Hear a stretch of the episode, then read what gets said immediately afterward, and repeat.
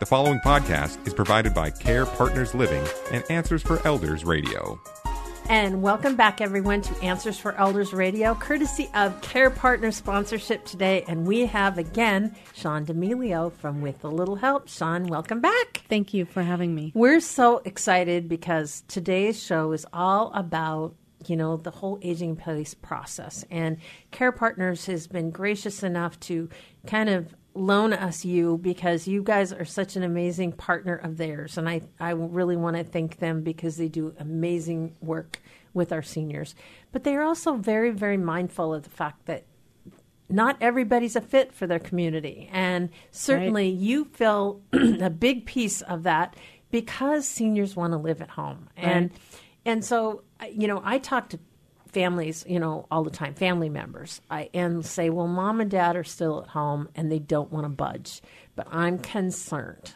And, but, and, you know, I hear different things like that. And I'll say, the first thing I'll ask them is, tell me about the house. Mm-hmm. You know, where, where does mom live? Is it on one floor? And they don't even know where to begin to t- when we go start going through the bucket list of, you know, the laundry list of things that need to happen, you know, mm-hmm. to make sure that the home supports their aging. So, Sean, I'm hoping you'll you'll um, humor me today, and let's have a conversation about that. I'm sure you go into families' yeah. homes all the time, and that's one of the first things that you do when you do an assessment is, what's the environment like? Am am I correct? Yeah, what's the environment like? Is it safe? Are there throw rugs everywhere?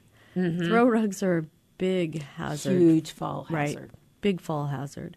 Are there grab bars in the right places? Mm-hmm. And that means a grab bar that's put in and installed by a professional into a stud in the wall. Mm-hmm. In so the that, right spot. In the right spot, right? Mm-hmm. And I I think working with an occupational therapist sometimes can be really helpful. Mm-hmm. So when somebody's getting sent home from the hospital with an occupational therapist and they say, oh, no, I don't need it, mm-hmm. I say, yes, yes, you do. Mm-hmm. First of all, it's covered by Medicare. Mm-hmm. Home health, yeah. Home health.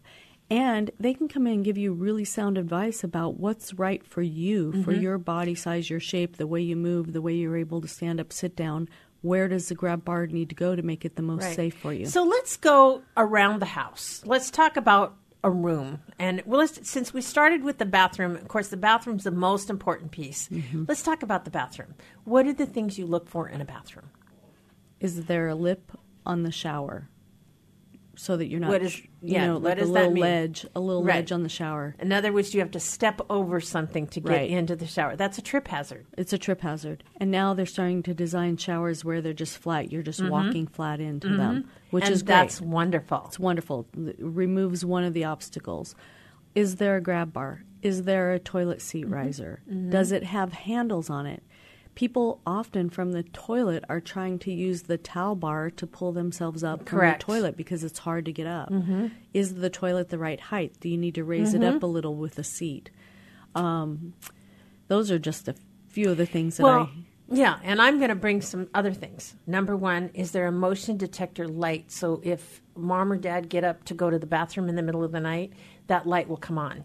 Great one. Um, huge one. And mm-hmm. those are so simple to, to put on, you know, in a nightlight or whatever. But I almost think really nightlights some, can sometimes be too dull. It needs right. to be a little bit brighter. right. Um, the other thing that I am a huge proponent of is non-stick tile. Yes. Um, tile, when you get wet, if you get out of the uh, – and in and sometimes if you have a bath mat and it's not – it's not secure to the floor, that's like a throw rug right. on slippery tile. So, you know, have somebody come in, and even if it's an inset inside the main floor area of a bathroom, make sure that that tile is non-slip tile. Right. Um, also, in the if you're walking into a shower, again, make sure that there's non-slip tile there. Mm-hmm. Um, you know, I I always get concerned a lot of bath mats out there. Somebody will buy the cheapest bath mat because they think that that's going to be the good thing to do. Right. But they sometimes can be just as slippery as the regular shower can be. Right. So understand to, to invest in a really good quality if you're going to use a bath mat that's going to stay anchored. Yep. Um, and that, I think, is an important thing. And then the final thing, which I think is huge, is you have to have a doorway that's wide enough for a walker. Yes. Um, so many older homes, if you're looking for a senior loved one, uh, you know, for a senior parent, they might live be living in an older house. Mm-hmm. And if that doorway is only thirty inches wide, that's not wide enough. And maybe mom and dad don't need the walker today, but right. they may need it in the future. Right. So having that frame widened to thirty-three inches is huge. Yes. Those are things that I always look for That's for the bathroom. One. The other thing I might suggest is they have benches for the shower bathtub. Yes, shower bench There's or chair. There's a great bench, though, that goes on the outside of the bathtub and the inside of the bathtub. Oh, I love and that. And then it has a slide seat. So you sit down on this side. And then you can swing. And you can swing, and it slides over. Perfect. So really good, making sure that it also has the right handles. Yes, shower chair and all, and handheld shower yes. rather than the one that is up above. I think that's important that you have that handheld shower. And, you know, I have one now and I love it. I do too. I do too. It's so much better than just a shower head that comes over the top of you. Right. And, and it really helps you. And my husband's six foot five. And so like standard shower heads for him are like below his head, right? right? So he uses it because obviously it helps him with his, you know, with his height. Yes. So certainly um, a handheld shower head can do a lot of different things. And these are little simple fixes. Right. And if you're in your bed, um, I'm, I'm moving mm-hmm. into the bedroom here for a second, but they have a thing called a, a floor to ceiling uh, pole. It's a pole. Right. And oftentimes when you're getting out of bed, there's nothing great to grab onto. Right. And you can have one of those poles right next to your bed that give you some mm-hmm. balance, mm-hmm. gives you something to grab on, sit up with, and then stand up with and yeah. get your get your balance. So we're going to talk about the bedroom in just a second, okay. but I'm first going to reintroduce you to our listeners today. Thank we're you. Talking with Sean D'Amelio with With a Little Help. And Sean, you are a home care um, organization that actually comes in and helps seniors in an initial survey, don't you, that helps seniors in making those recommendations, don't you? Right. When when Mary, Mary's our client assessment specialist, uh-huh. and when Mary goes out into a home, you know, she'll look at, she'll go through the house mm-hmm. with them. They'll walk through and talk about, you know, what what is safe. Is do, we might consider picking up that rug or moving that rug so right. that we're not tripping over it. But she definitely lays her eyes on everything That's to see perfect. What's safe and, and, and can make recommendations to home health. Again, I love that. Home health, if your doctor is referring home health for you, mm-hmm. home health will come out and do some of the occupational therapy and look at all mm-hmm. those kind of things to make it safe for you, to prevent you from landing in right. the hospital. Right. So let's talk about the bedroom. Okay. Um, obviously, the bedroom is where we get up in the middle of the night and go to the bathroom. Seniors are very well, you know, they don't hold their bladder all night long. They maybe get get up two, three times in a night, mm-hmm. especially if medications are affecting that, because I know that can have something to do with it. Lighting is everything. Um, motion detectors, I know right. that that's a big deal. I mean, what would you say?